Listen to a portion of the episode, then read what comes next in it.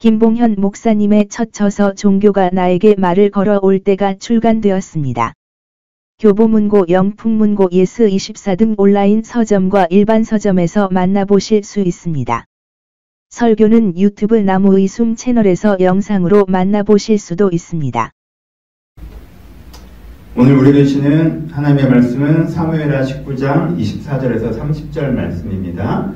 사무엘하 19장 24절에서 30절 말씀은 제가 공독해 드립니다. 사울의 손자 무비보셋이 내려와서 왕을 맞으니 저는 왕이 떠난 날부터 평안히 돌아온 날까지 그 발을 맺히내지 아니하며 그 수염을 깎지 아니하며 옷을 빨지 아니하였더라. 예루살렘에서 와서 왕을 맞을 때 왕이 저에게 물어 가로되 무비보셋이여 내가 어찌하여 함께 가지 아니하였더냐 대답하되 내주 왕이여 왕의 종 나는 절뚝발이이므로 내 낙에 안장을 지어 타고 왕과 함께 가려 하였더니 나의 종이 나를 속이고 종 나를 내 주 왕께 참소하였나이다.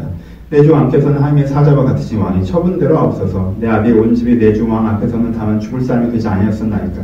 그러나 종을 왕의 상하에서 음식 먹는 자 가운데 두셨사오니 내가 오히려 오름, 내게 오히려 무슨 오름이 있어? 다시 왕께 부르질 수 있사오니까. 왕이 저에게 이르되 내가 어찌하여 또내 일을 말하느냐? 내가 이르노니 너는 시와 밭을 나누라 우이곳에서 왕께 고하되 내 주 왕께서 평안의 꿈에 돌아오시게 되었사오니 저로 그 정부를 차지하게 하옵소서 하니라 아멘 안녕하세요 오늘은 무비보셋이라는 사람에 대해서 살펴보면서 같이 은혜를 나누도록 하겠습니다 무이보셋의 입장에서 이 사람을 한번 먼저 살펴보죠. 그 다음에 다윗의 입장에서 한번 이 사람, 이 장면을 살펴보도록 하겠습니다.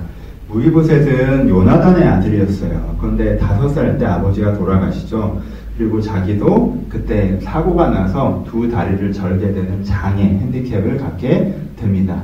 하지만 자기 삼촌 이스보셋이 왕이 되었기 때문에 왕조로서 7년의 삶을 살았어요. 어린 시절을 마저 보낸 거죠. 12살 정도까지. 그런데 이젠 다윗이 나라를 갖게 된 거예요. 아, 그러니까 얼마나 무서웠겠어요. 아, 왕족은 보통 다 죽이니까. 이전, 새로운 왕조가 세워지면 이전 왕족은 죽이잖아요. 잠깐 무서웠는데, 다윗은 요나, 다윗은 무비보셋을 이전 왕조의 왕자로 보지 않고 요나단의 아들로 보죠. 그리고 기뻐합니다. 그래서 사울 가문의 재산을 그에게 다 주고, 와, 이게 되게 큰 돈이었을 텐데, 그쵸? 왕가의 재산이잖아. 다 주고, 그 그를 왕의 식탁에 참여하게 하고 여러분들 이게 꽤 큰 권력인 거 아시죠? 절대왕정 국가에서는 왕과의 거리가 내 권력이에요. 왕의 식탁에 참여한다는 건 왕에게 직접 내 생각이나 입장을 얘기할 수 있기 때문에 그것 자체가 되게 권력이라고요.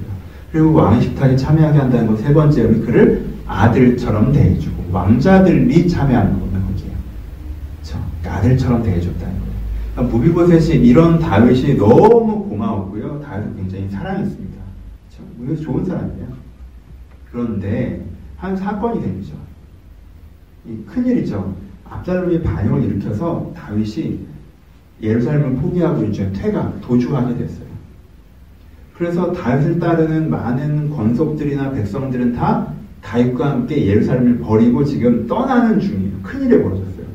무이보셋도 당연히 좋은 사람이라니까요. 당연히 이 다윗을 따라가려고 말을 준비하고 이제 타려고 하고 있었어요. 근데 그 종이 싹 그에게 얘기를 하죠. 뭐라고? 당신은 절뚝발인데 거기 따라갔다가 오히려 방해만 되지 않겠습니까? 그 말에 이제 무리보셋이 탁 걸려요. 원래 무리보셋은 자기 핸디캡에 꽂혀있는 사람이었거든요. 그러니까 아, 그래, 내가 가봐야 도움이 될까? 방해만 되겠지? 아, 난 그냥 가만히 있는 게 낫겠구나. 이렇게 생각해버려요. 그리고 자기 방으로 들어가죠. 자기 방에 들어가서 수염도 안 깎고, 옷도 안 갈아입고, 그냥 이렇게 피통하게 방에 그냥 처박혀 있기로 합니다. 근데 무이보셋의 마음이 되게 안 좋았겠죠. 상상해 보면 왠지 자책감이 있었을 것 같아요. 아, 왜 나는 이런 핸디캡이 있어? 나는 왜 절룩발이지? 내가 진짜 이럴 때 다윗에게 받은 은혜를 한번 갚고 싶은데, 내가 정말 말 위에 타고 칼을 들고 다윗을 지켜내고 싶은데, 근데 내가 이, 이런 꼴이어서 이럴 수가 없구나. 한심하다. 이랬을 것 같아요. 상당히. 방에서 뭐 옷 안 가렸고, 뭐 수영 안 가고 뭐 했겠어. 자책하고 있었겠어. 그리고 후회, 아니 뭐 뭔가 원망의 감정은 좀 있지 않았을까요? 상상에는. 왜 나한테 이렇게 안 좋은 일만 생기지? 평생 귀족으로 살았던 거 생각 안 나고 나한테 이렇게 안 좋은 일만 생기지. 어릴 때 아버지가 돌아가시고 내가 다리 장애인이 되고 내가 그래도 아버지처럼 따랐던 다윗이 있는데 그 다윗이 이제 떠나고 아 압살롬이 왕이고 난 도대체 어떻게 살아가야 되지 앞으로 막 막 내 인생이 안 일만 계속 생기는 것처럼 뭐 그랬을 것 같아요. 하여튼 그렇게 계속 방에 있었습니다. 그러다가 다윗이 이제 돌아오죠. 네, 그래서 이제 다윗한테 가서 어, 너무 잘 돌아오셨어요. 돌아오신 건 기뻐 돌아오신 것만으로 저는 너무 기쁩니다. 이제 이게 무비보셋이에요. 착한 사람이에요. 그런데 다윗 입장에서 한번 봅시다. 다윗은 요나단을 너무 사랑했어요. 요나단에게 너무 감사했고요. 요나단 일찍 중에 너무 비통했어요. 근데 요나단한테 남겨진 아들이 있다는 거예요. 그 아들 그 사실 알고 되게 기뻤죠. 왜요? 요나단한테 받은 사랑을 돌려줄 기회가 생긴 거니까 기뻤어요. 무비보셋을 데려와서요. 겁먹지 마, 겁먹지 마, 겁먹지 마. 그런 거 아니에요. 사울의 재산을 너에게 다 줄게. 너를 왕의 식탁에 참여하게 할게. 내가 너에게 돈을 주고 권력을 줄 거야. 그리고 사랑을 줄 거야. 내가 너를 아버지처럼 대해줄 거고, 네가 왕자처럼 대우를 받을 거고, 그리고 그 많은 돈을 줄 거야. 이렇게 무기모세를 완전히 세워줘요. 그런데 이게 단지 무비모세 한 사람 잘 먹고 잘 살라고 한 것 같진 않아요. 보세요. 다윗의 마음을 좀 상상해 봅시다. 원래 요나단이 다윗이 왕이 될 걸 알고 다윗에게 약속을 시켰어요. 약속을 어떻게? 네가 왕이 되라. 근데 우리 가문을 멸문시키지 말자. 그러니까 요나단이 그렸던 그림이 뭐예요? 너는 왕이 되어서 이 나라를 하나님의 뜻대로 만들어가면 우리 가문은 그냥 겸손하게 너를 섬기고 우리 나름대로 하나님을 잘 섬기며 백성을 잘 섬기는 그냥 좋은 명문 가문으로서 살아가겠다. 좋은 하나의 가문으로서 살아가겠다. 그렇게 해달라. 그렇게 하자라고 했던 게 요나단이 다윗과 같이 그렸던 그림이에요. 누굴 죽고 지고 이럴 필요 없지 않냐. 하나님이 다 하나님의 받은 사명대로 일하는 건데 이게 이, 게 요나단의 비였단 말이에요. 근데 전쟁이 나면서 그 가문이 많이 죽어버리고 막 이렇게 되는 거죠. 장살당하고 막 이렇게 돼요. 근데 이제 이 무비보셋이 남았으니까 이 남은 무비보셋으로 무비보셋과 함께 다윗은 그 그림을 그려가고 싶었던 것 같아요. 그러니까 이 많은 돈과 권력을 줬지. 그게 아니라면 뭐 굳이 이렇게까지 얘 하나 잘 먹고 잘 살려고 이렇게까지 줄 일은 아니잖아요, 사실. 그래서 제 상상에서는 뭐 제 상상이 좀 맞다고 생각하는데 하여튼 상상에서는 무이보세에게 요나단 얘기를 되게 많이 해줬을 것 같아요. 너희 아버지는 이런 사람이었다. 그럼 밥 먹을 때 무슨 얘기 했겠어, 그렇죠? 이런 사람이다, 이랬다. 요나단의 빈자리를 채워주고 싶잖아요. 그렇죠? 얘기해주고 싶었을 것 같아요. 그렇게 얘기해주면서 어떠, 어떻게 바랬겠어요?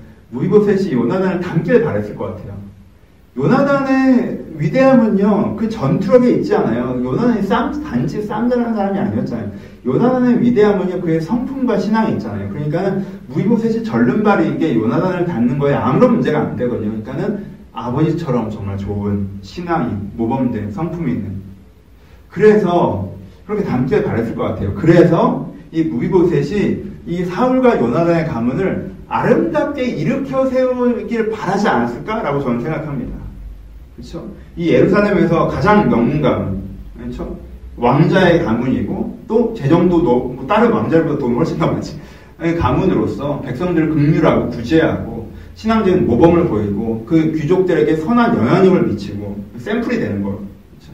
그걸 무비보셋이 해서 정말 좀 무너졌던 사울의 이름과 무너 그 이, 미처 다 꽃피우지 못한 요나단의 이름이 이 무비보셋을 통해서 다시 영광스럽게 하나님께 영광을 들고 가문의 영광 이렇게 된 걸 꿈꾸지 않았을까 저는 생각합니다. 그랬을 것 같아요. 그러니까 이렇게 많은 돈과 권력을 주고 아들처럼 대해주고 뭐 그랬겠죠. 당연히 요나단의 빈자리 아버지 노릇을 좀 해주고 싶어 했을 거고요. 그가 아 요나단을 닮아가길 바랬을 거고요. 그렇게 많은 부분들이 회복되길 바랬을 거예요. 이런 꿈을 전 다시 꿨다라고 거의 확신합니다. 그렇죠? 그런데 무슨 일이 생겨요? 다윗이 쫓기죠. 압살롬의 반역이 일어났고요. 다윗이 쫓겨가게 돼요. 많은 권속과 백성들이 다윗을 따라왔어요. 무비보셋이 안 왔어요. 다윗이 여기서 깊은 배신감을 느끼죠. 시간을 뛰어넘어서 이제 전쟁이 끝났습니다. 다윗이 예루살렘으로 돌아오고 있어요. 무비보셋이 달려나서 자기를 지금 맞이해요. 그게 오늘 본문이죠. 근데 몰골을 봤더니 다윗 똑똑한 사람이잖아요. 일이 어떻게 됐는지 알겠어. 자기는 얘가 나를 배신하고 그런 줄 알고 뭐 배신감을 느끼긴 했는데 그건 아닌 것 같아. 몰골을 봤더니 그 긴 시간 동안 수염도 안 갖고 막 옷도 안 빨아갖고 하는 꾀자자하고 무슨 진짜 재난 당한 사람처럼 와서 앉아 있어. 무슨 일인지 다윗이 이제 상상이 느껴져. 똑똑한 사람이니까. 물어봐요. 너 왜 나 안 따라왔니? 무효셋이 뭐라고 대답해요? 자기가 전룩발에게 왕에게 방해가 될까봐 안 왔습니다. 라고 얘기해요. 듣게 얘기 어떤 얘기예요? 기가 막힌 얘기죠. 여러분 이게 기가 막힌 얘기예요. 왜? 그럼 백성들도 걸어서 다윗을 따라왔어요. 아 근데 말 타고 다니는 애가 절름발이면 뭐가 문제라는 거예요 도대체. 그럼 이게 말이 돼요? 지금 정규군이 막 이렇게 가는 게 아니잖아요. 백성들이 걸어서 다윗을 따라왔다니까? 일반 백성들이. 근데 아니 절투발인 게 뭐가 문제야? 말을 타고 나귀를 타고 다니는 무비보셋이 다윗을 따라다니는 건 아무런 문제가 안 되잖아요, 사실. 잘 거기에 꽂혀 있어서 방해가 된다고 생각하고 꽂혀 있으니까 문제가 된다고 생각하지 사실은 그건 아무런 문제가 안 되는 얘기예요. 그리고 여러분 안 따라간 게 다윗에게 큰 방해가 됐죠. 왜? 무이보셋이 누구예요? 사울 가문의 대표자예요. 상속자라고. 아직도 이 땅에는 사울 시대를 그리워하고 사울을 지지하는 마음으로 그런 사람들이 있어요. 그러니까는 이 사울 가문의 상속자 요나단의 아들인 무비보셋이 다윗을 따라가면 나는 다윗을 지지한다라는 메시지가 되고 사울 가문을 지지했던 자녀 세력에게 압살롬이 아니라 다윗을 지지해라라고 하는 메시지가 된단 말이에요. 지금 압살롬과 다윗 전쟁의 핵심은 뭘 무슨 전쟁이라고 저번에 말씀드렸어요. 여론전이라고 말씀드렸죠.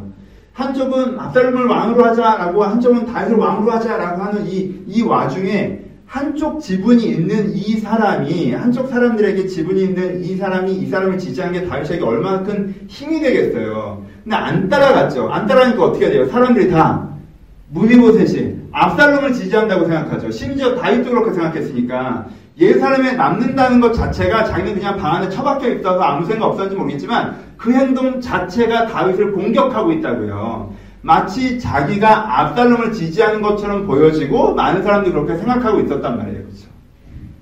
그런데 지금 이 사람이 뭐라고 그래요? 제가 절름발에서 따라가면 방해가 될까봐 안 따라갔습니다. 이게 무슨 기가 막힌 얘기입니까? 여러분 무비보셋이 따라갔으면 시므니 따위가 다윗을 감히 사울의 이름을 빙자해 저주할 수 있었을까요? 쉽지 않을걸요. 지금 적통이 여기 있는데 다윗이 옆에 서 있는데 그렇잖아요. 그럼 또 보세요. 다윗이 그러니까 무비보셋이 되게 답답했을 거예요. 다윗 입장에서 무비보셋이. 그러니까 다윗의 시야에서 보면 지금도 뭐 다윗이 그렇게 따뜻하게 얘기를 안 하잖아요. 무비보셋한테 막 이렇게 막 이렇게 와가지고 막 이렇게 하는데도 다윗이 되게 좀 시니컬하게 아, 진짜 이렇게 반응하잖아요. 왜 그래요? 답답해요. 왜요? 무이보셋은요 자기가 절뚝발이라는 거에 꽂혀서요 모든 걸 거의 결부시켜서 생각해요. 이 문장이 중요해요. 자기가 절뚝발이라는 거에 꽂혀서 모든 걸 거의 결부시켜서 생각해요. 자기가 사울관을 대표하는 사람이고 요나단의 아들이고 그래서 자기가 자기가 갖고 있는 역량이 있고 가치가 있고 사명이 있고 조금 더 적극적으로 살아가야 되고 그래서 미쳐질 수 있는 영향력이라는 게 있는데 이걸 다 안 보고 자기가 요나단의 아들 사울에 가면 자기 영향력, 가치, 역량, 사명 이걸 다 안 보고 나는 절뚝발이 그러니까 말 타고 쌈박질은 못하고 그러니까 도움이 안 되고 요구도에 묶여버린다는 거예요. 그렇죠? 이게 되게 답답한 일이라는 거예요. 다윗 보기에. 자기 혼자 생각하고 위축된단 말이에요. 자기 단점만 보고. 그러니까 처음부터 좀 그랬어요. 무비보셋이요. 너무 다윗 입장에서 그냥 처음부터 요나단의 아들이어서 자기가 무비보셋을 찾았잖아요. 그럼 무비보셋 어느 정도 반응하는 게 정상이냐 하면요. 자연스럽냐면 내 아버지의 언약을 기억해서 감사합니다. 왕이시여. 제가 다윗 왕을 아버지처럼 생각하고 따르고 섬기겠습니다. 뭐 이렇게 해야 자연스러워요. 그쵸? 근데 무비보셋 그때도 뭐라고 대답했어요? 죽은 개 같은 나를 돌아보십니까? 뭐 이렇게. 그러니까 좀 이렇게 마음이 구겨져 있어. 어릴 때 핸디캡을 아버지가 일찍 떨어지고 핸디캡이 생겨서 그런지 마음이 구겨져 있다고 이 사람이. 근데 이걸 펴도 될 만큼 괜찮은 삶을 살아왔고 괜찮은 지지를 받아왔고 괜찮은 기회들이 있는데 이 구겨진 마음을 가지고 구겨진 상태로만 계속 보는 거예요. 다시 입장에서 이게 되게 안타깝고 답답했어요. 아쉽죠? 포인트를 아시겠어요? 무비보셋이라는 사람이 보입니까? 여러분 무비보셋이 보는 무비보셋이 맞아요. 다윗이 보는 무비보셋이 맞아요. 난 절뚝발이는 아무 도움도 안 되는 애예요. 방에만 처박혀 있어야 되는 애예요. 절뚝발이 게 뭐가 되는 거냐. 말 타고 가서 막 이렇게 뭐 다윗을 돕고 했어야 되는 애예요. 뭐가 맞아요? 여러분 무비보셋이 좋은 사람이긴 한데요. 좀 답답한 부분이 있어요. 이걸 좀 오늘은 생각해 봅시다. 여러분 무비보셋의 절름발이라는 건요. 큰 문제가 아니었어요. 자기가 절름발이라는 거에 꽂혀 있는 게 문제였어요. 무비보셋은요. 위대한 삶을 살 수 있었어요. 어차피 다리가 멀쩡했어도 군인할 게 아니었다고 예루살렘 명문 가문, 사울 가문을 이끌면서 선한 영향력, 영적인 모범, 그리고 가난하고 어려운 사람을 돕는 긍휼과 구제, 이게 무비보셋의 사명이었다고. 그러니까 다리가 안 좋았어도 그걸 했으면 돼요. 무비보셋의 사명은요, 이 다윗을 쫓아가면서 자기에게 주셨던 돈으로 이 백성에 먹을 걸 막 공급하고 시므이 같은 애가 나서려고 하면 네가 뭔데 여 나서라고 찌그러져 있으라고 하고 이렇게 다윗을 서포트하는 게 무비보셋의 사명이었다고요. 자기가 절름발이라고 해서 이건 얼마든지 할 수 있었단 말이에요. 그런데 무비보셋은 자기가 절름발에게 꽂혀 있죠. 그래서 이걸 아예 생각도 안 하고 방에만 처박혀 있어. 이게 문제라는 거예요. 너무 아깝지 않아요? 요나단의 아들이잖아요. 그 요나단, 요나단의 피가 나에게 흘러. 너무 아깝잖아요. 그 다윗이 나한테 아버지 같은 존재야. 다윗과 같이 식사와 대화할 기회가 너무 많아. 여러분 다윗이랑 밥 먹을 기회 있으면 어떨 것 같아요? 전성기의 다윗이랑. 엄청난 영적인 기회잖아요, 기회. 그렇잖아요. 좀 좋은 담임 목사님 밑에서 신앙생활 하는 것만도 얼마나 좋은 기회인데, 다윗 같은 사람이랑 이게 식사를 자주 할 수 있는 게 이게 인생이 얼마나 큰 기회예요.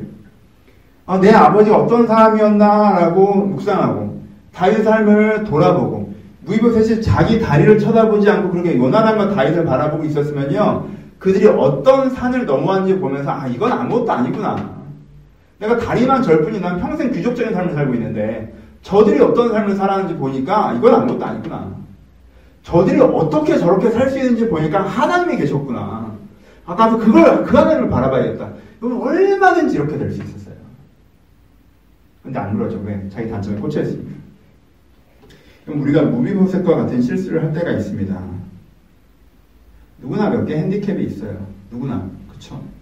과거의 문제, 가족의 문제, 정서의 문제, 경제적인 문제, 사회적인 숙제, 관계적인 결여, 신체적인 약점, 사고의 문제, 소통의 문제.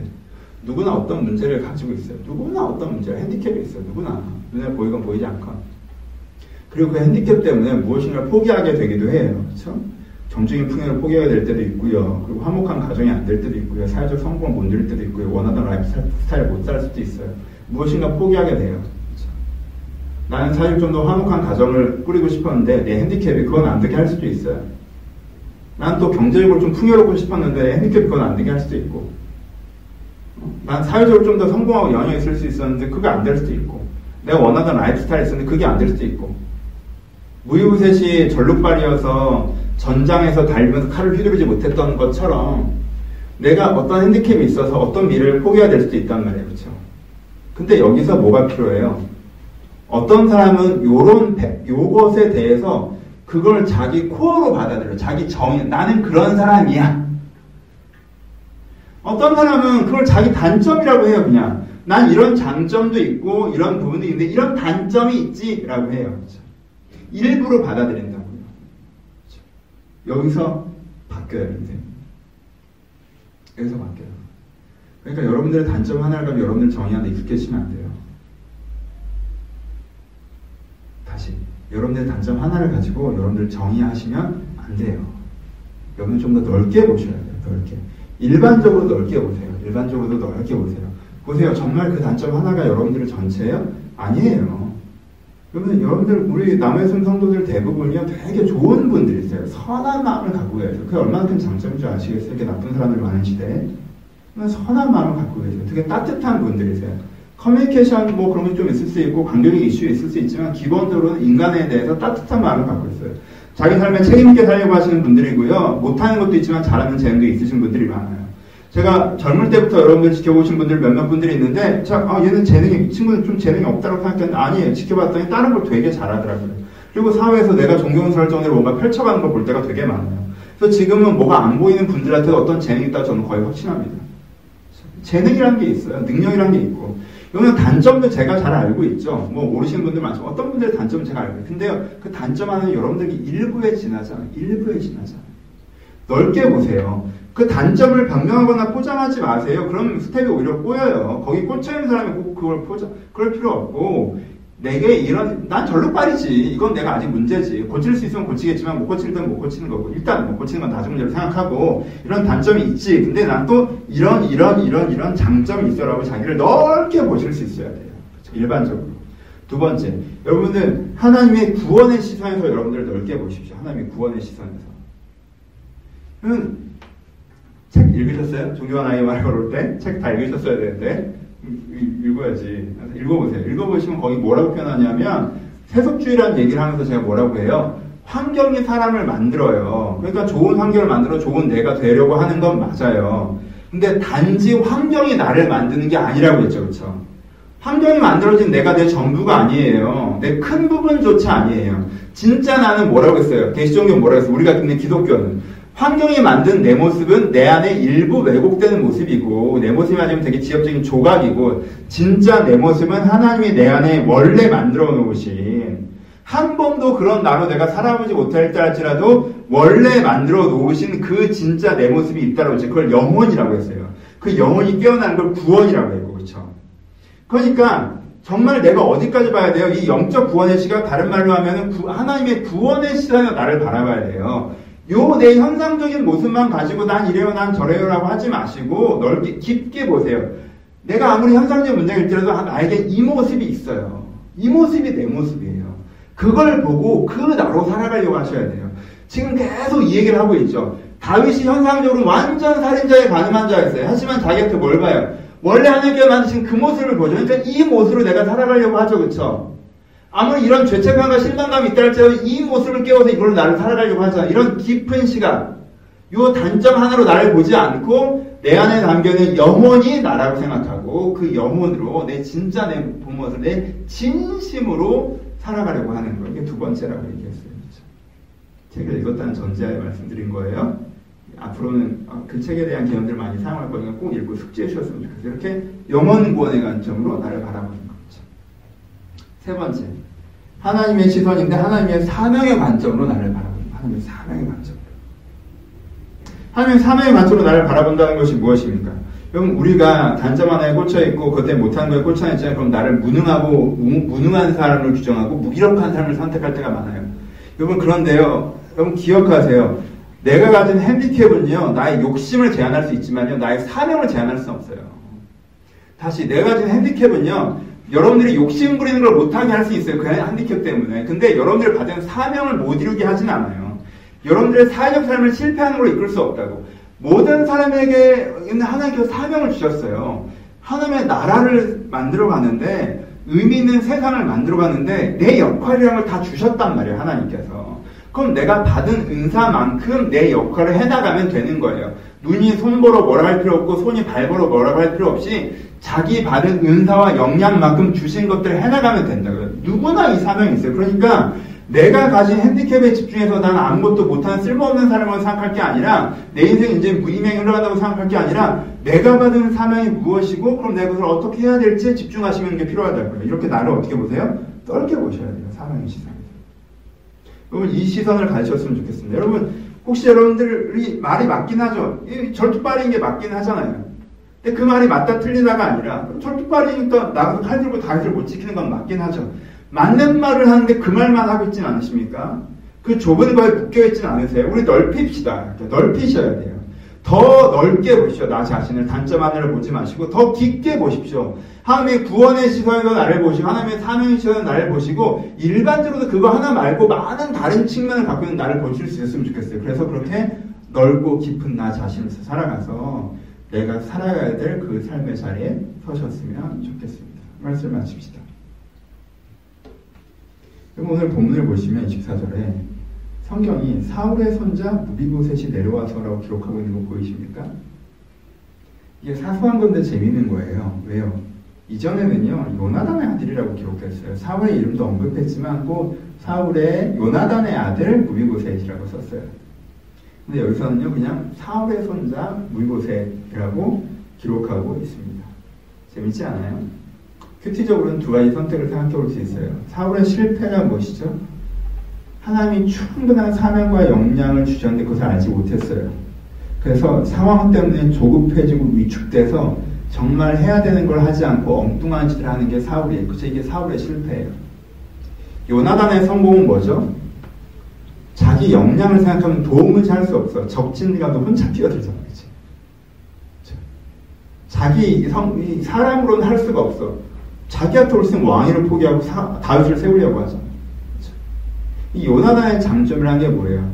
요나의 장점이라고 거는 자기에게 주신 사명과 역량에 집중해서 자기가 할 곳에 서서 해야 될 걸 하는 거예요. 그게 요나단의 장점이에요. 또 어떤 면에서는요, 무비보셋은요, 두 가지 길이 있었어요. 사울처럼 살 것이냐, 요나단처럼 살 것이냐. 무비보셋이 뭘 선택합니까? 성경은 그를 부르는 호칭에서 그가 뭘 선택했는지 간접적으로 보여줘요. 그게 사울의 손자 요나단의 아들 두 가지 선택이 있는 무비옷을 얘기하다가 사울의 손자 무비옷을 얘기한다. 여러분 우리에게도 두 가지 가능성이 있습니다. 하나는 여러분들 단점 하나에 꽂혀서 난 이래서 안 돼요 하고 집에 처박혀 있는 거예요. 다른 하나는 아 그건 있지만 그럼 나는 어떤 사람이고 하나님 앞에서 어떤 사명이고 하나님 앞에서 그럼 내가 오늘 무엇을 해나가야 될지 이런 단점도 있지만 난 다른 측면들도 있기 때문에 그럼 난 오늘은 어떻게 살아가야 할지 이 두 가지 선택이 여러분들 앞에 있습니다. 무엇을 선택하시겠습니까? 같이 기도하겠습니다. 여러분들 개인의 기도 제목대로 기도하시고 코로나 사태가 잘 마무리될 수 있도록 기도하시되 또한 우리나라와 함께 세계를 위해서 기도하시고 그리고 축도로 예배를 마치도록 하겠습니다. 기도하시기 바랍니다. 이제 우리 예수 그리스도의 은혜와 하나님 아버지의 사랑하심과 성령의 교통하심이 지금도 하나님께 주시는 은혜로 나를 돌아보고 주님을 따라가려 하는 모든 신령신명 가운데 이제부터 영원토록 함께 있을지어다. 아멘. 예배를 마쳤습니다. 은혜가 있는 한 주 되시길 주님 이름으로 축복합니다. 감사합니다.